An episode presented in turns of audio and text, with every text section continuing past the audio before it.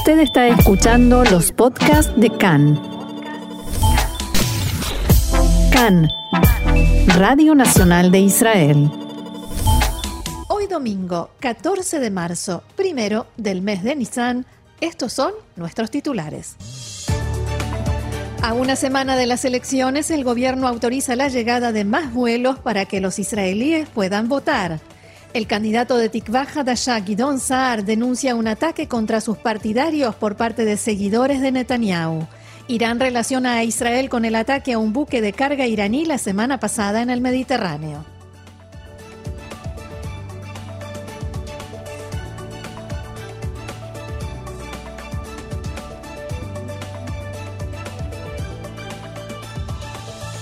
Comenzamos, ¿te parece, Roxana, con, eh, la parece información perfecto. y en este caso como día tras día con los datos del coronavirus? Así es, el Ministerio de Salud informa en su sitio oficial de Internet que hasta su última actualización, ayer sábado, se registraron 773 nuevos casos de infectados con coronavirus.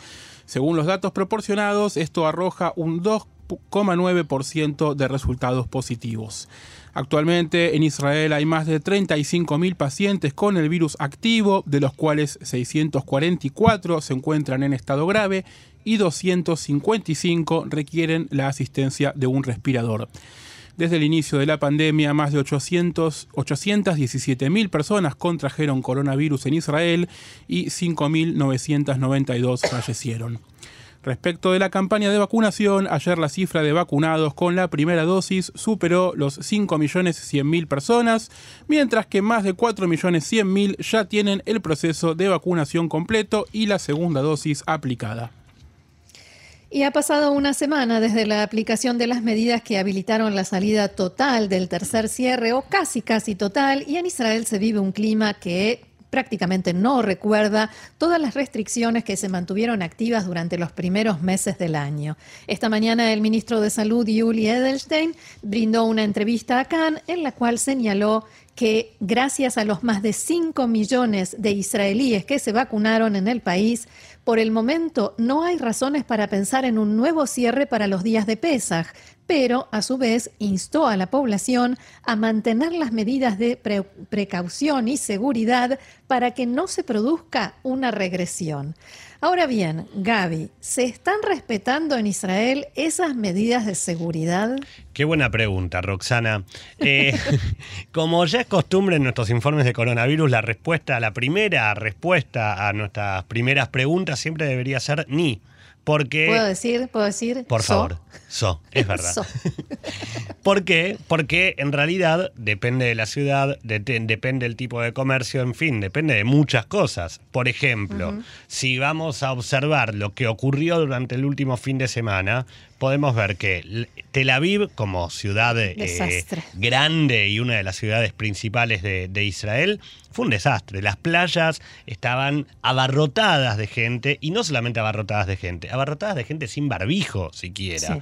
Si nos dirigimos a shoppings o a grandes tiendas, y esto no solamente en Tel Aviv, también estaban repletas de gente y de gente sin distancia. Vos podías entrar a una tienda, ir a la fila de- de cajas para pagar lo que estabas comprando, y era como entrar a un estadio de fútbol en hace cinco años. No, nadie se separaba Sí. de nadie, todos estaban pegados. Por otro lado, una de las medidas principales que se habían eh, impuesto la semana pasada respecto de si los niños podían o no entrar a eh, consumir en bares o en restaurantes, ayer parecía que nunca hubiera habido ninguna restricción. Los chicos estaban adentro, eh, locales de comida rápida, bares, niños adentro, es como si la pandemia nunca hubiera existido, podríamos decir. Y este hecho que de- buscamos como anecdótico, lo podemos relacionar con que justamente por estas horas se está cumpliendo un año desde que Netanyahu ordenó el primer cierre allá en el lejísimo marzo de 2020. ¿Se acuerdan? Uh, hace, Eh, hace siglos. hace siglos y recordemos más o menos cómo, cómo avanzó la historia de los diferentes cierres. Cuando en marzo pasado se decretó el primero, habían 45 casos de contagios nuevos por día. 45 había, ¿sí? Después, en septiembre, que fue el segundo cierre, tuvo lugar el segundo cierre, recordemos una semana, unos días previos a eh, los Hagim, a las fiestas de Rosh Hashanah y de Yom Sí. Kippur, había en el país casi 5.000 casos por día. Y en enero, cuando se impuso el tercer cierre, bueno, el tercer cierre después del Hetzi cierre, todos Sí, del- del recordamos. cierre a medias. Del cierre a medias, pero cuando se impuso el, el tercer cierre real, en el país se, eh, se había, perdón, 4.000, aproximadamente 4.000 casos por día. Ahora, eh, ¿qué fue cambió? cambiando? Sí, que cambió desde entonces, ¿no? Bueno, eso podríamos resumirlo a lo que llamamos el humor y la obediencia de la población sobre todas las cosas. ¿Por qué? Porque de alguna manera lo que pasó, por ejemplo, en el primer cierre, fue que la gente, y ustedes lo saben bien, salió a respetar las normas que se, que se Sí. habían impuesto. La- Se veían las calles vacías. Me acuerdo el silencio de lugares como Ayalón, que siempre está llenísimo de autos, eh, nada, nada de movimiento. O sea, se respetó, realmente se respetó. Y se respetó con, eh, sobre todo teniendo en cuenta fechas que venían eh, inmediatamente después de, de impuesto el primer cierre. La festividad de Pesach, Yom Ha'atzmaut, día- días de, de festejo que suelen ser de mucho movimiento también en las calles. Y, y que no, no fue nada fácil en esas fechas respetar el cierre. Exactamente. Ahora, ¿qué fue cambiando? Una de las cosas que fue cambiando fue la existencia de la vacuna, que de alguna manera también hizo que la gente se relaje, que no respete tanto lo que devino, por ejemplo, en las últimas medidas. Y sobre todo, la tendencia a la baja de los contagios. De hecho, a finales de la semana pasada se conocieron datos oficiales sobre los pocos casos de contagios que eh, sucedieron durante los días de Purim. Algo que generaba mucha intriga, sobre todo porque eh, en base a lo que pasaba en Purim, todos esperábamos que Sí. se decretasen determinadas medidas para lo que va a ocurrir eh, ahora en- con, con los permisos de, de Pesaj. Y ahí está la diferencia, por ejemplo, con el cierre de Rosh Hashanah o con el eh, de los días de Hanukkah eh, de, de fin de año, Volvemos con el tema de la vacuna. En Rosh Hashanah la vacuna no existía. En Hanukkah recién había empezado el Empezó, proceso de vacunación. Y en Purim casi, toda casi la mitad del país está vacunado. Ahora, Gaby, de todos modos, a pesar de todo esto que nos contás, todavía hay algunas cifras que preocupan. Exactamente, y son cifras que no tienen que ver necesariamente con eh, los nuevos casos diarios. Y en esta ocasión son las siguientes. De todos los, de todos los, los hospitalizados, de todos los pacientes que tienen los hospitales por coronavirus en Israel, el 91% no está vacunado de forma completa. O sea, el 91% solamente si está vacunado lo, lo- lo- lo está en la primera dosis. Solo el 10% de, la- de los hospitalizados tiene su proceso de vacunación completo e igualmente está enfermo y esto a los números que hoy se manejan en cuanto a eh, enfermos en situación grave asciende solamente a 70 personas más menos, entre 60 y 70 personas. Ninguna de las personas que están conectadas a un respirador se aplicó siquiera la primera dosis. ¿Sí? De la- Sí. y, y seguimos hablando de personas que están hospitalizadas. De las mujeres embarazadas internadas, que hasta el último fin de semana eran más o menos de 37 un total de 37 personas, el 95% no se vacunó en absoluto.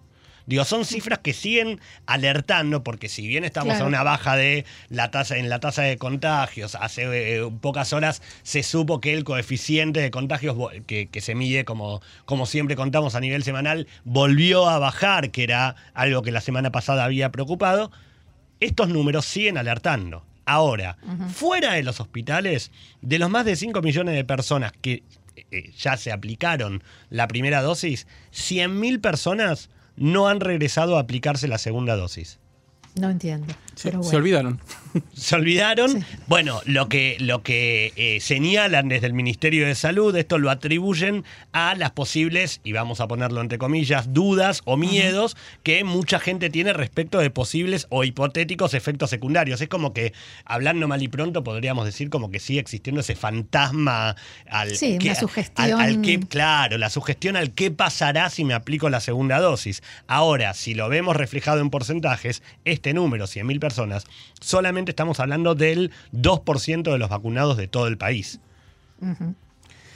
¿Qué nuevas medidas esperan? ¿Qué, qué, cua- qué sigue? ¿Qué sigue abrir? ¿Qué falta? Bueno, tenemos tres nuevas medidas para compartir. La primera está relacionada con los geriátricos. El Ministerio de Salud aprobó en una disposición por la cual a partir de ahora cada residente de un hogar de ancianos podrá recibir la visita de hasta dos personas a la vez cuando hasta ahora, dependiendo como siempre del color de la ciudad, podía recibir solamente a uno o a ninguno. Ahora, lo más grato de esto, de esta medida, podríamos decir que eh, se trata de que también habilita a niños menores de 16 años recuperados de corona. O sea, dentro de todas las personas que van a poder visitar a sus abuelos en, en los hogares de ancianos, en los geriátricos, por supuesto la- los adultos vacunados, pero también los menores que no hayan sido vacunados, porque menores de 16 años todavía no, No pueden pueden. vacunarse, pero que hayan tenido corona y se hayan recuperado. Entonces, estamos hablando de alguna manera de una noticia bastante grata porque Sí. significa que después de mucho tiempo muchos abuelos van a poder volver a ver, van a poder reencontrarse con sus nietos. La otra bueno. medida, y esto es algo que realmente había que celebrar, ¿no? Digo, siempre hablamos de la parte emocional de los Sí. daños del corona y e- es, algo que, que- que podemos celebrar. La otra medida tiene que ver con los aeropuertos. Y eh, dice que con motivo de las elecciones del próximo 23 de marzo, el gobierno dispuso hoy, y esto es una medida que se conoció hace algunas horas, que por lo menos hasta esa fecha permitirá el arribo de vuelos provenientes de Madrid, Lárnaca, Chipre, Ámsterdam y Addis Abeba, que se suman a las ciudades que ya tenían permiso para traer israelíes que quisieran regresar a votar.